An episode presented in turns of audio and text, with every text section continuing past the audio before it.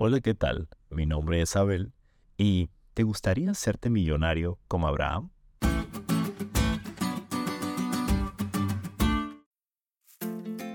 Seguro la pregunta atrapó tu atención.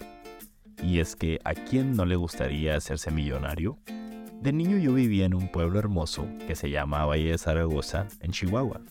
Y en cada oportunidad que salíamos del pueblo a la ciudad más cercana, mi papá compraba un cachito mejor llamado en muchos lugares como billete de lotería.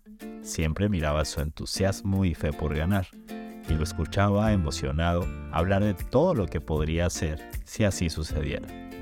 E incluso a veces veía que invertía más dinero en comprar varios cachitos para aumentar sus posibilidades de ganar. ¿Y qué creen que pasó un día? Nunca ganamos.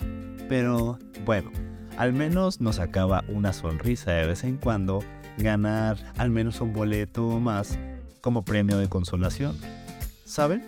Abraham no decidió poner su fe en cachitos de lotería y acumular tesoros en la tierra.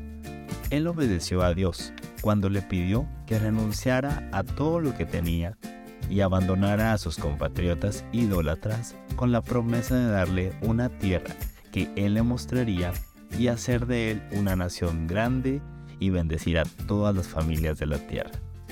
Seguro no fue fácil renunciar a una estabilidad, placeres y comodidades que ya tenía como príncipe, y que seguro a su familia le había costado llegar a ese punto. Pero por la fe Abraham obedeció para salir al lugar que había de recibir por herencia sin saber a dónde iba. En su caminar, guiado por los ojos de la fe, y aún con sus tropiezos, Abraham aprendió a llevar una obediencia incondicional, resultado de una fe genuina, a estar satisfecho con estar donde Dios quería que estuviera y lo mejor es que era bendecido por Dios al mismo tiempo que Abraham cumplía con la parte del pacto, honrar a Dios no acumulando tesoros en esta tierra. Las riquezas que Dios le daba las empleaba en su honor y para el bien de sus prójimos, pero no consideraba este mundo como su hogar.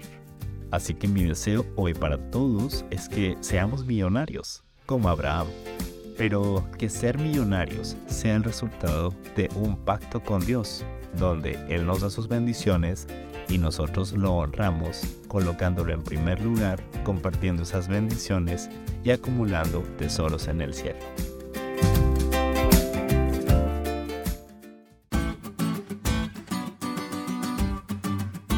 ¿Te diste cuenta lo cool que estuvo la lección? No te olvides de estudiarla y compartir este podcast con todos tus amigos. Es todo por hoy, pero mañana tendremos otra oportunidad de estudiar juntos.